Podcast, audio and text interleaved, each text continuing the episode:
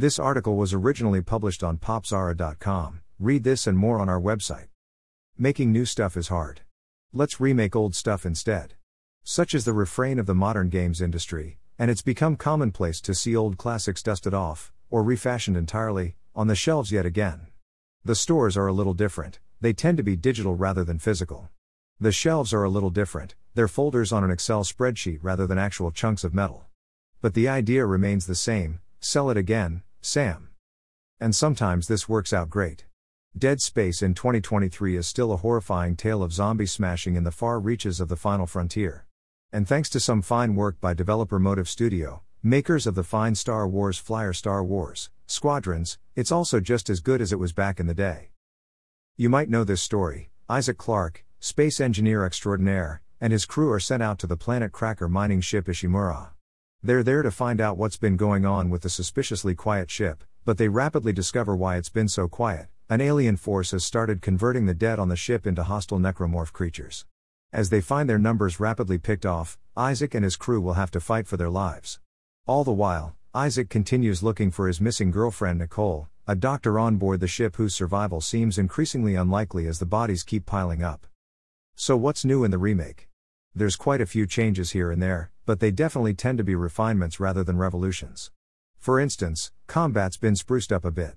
While the plasma cutter is still a reliable go to option, other weapons have received a little help in the form of the peeling system whereby it's possible to strip necromorphs' flesh and leave them vulnerable to limb removal. As ever, that's the best way to deal with the zombie menace, so this new system is a great addition. There's also a variety of new alternate weapon modes, such as the pulse rifle's proximity mines that can be used to help cover Isaac's back in spicy situations.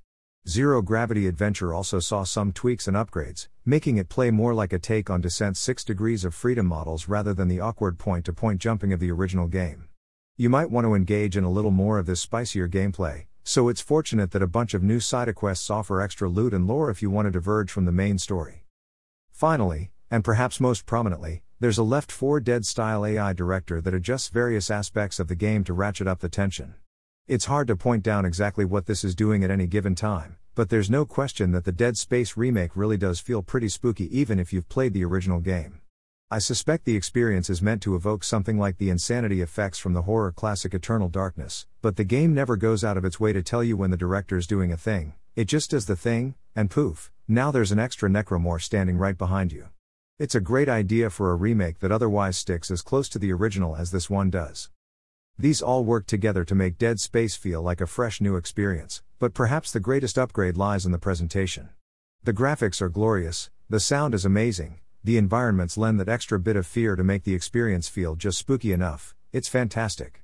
Perhaps more fantastic, though, is the performance. Give it a little space to roam on PC or a nice console, and you'll be trucking on through the Ishimura at a lovely clip. If we're going to keep on cranking out the same games over and over again, we can at least ensure that all the Xeroxes are done as well as this one.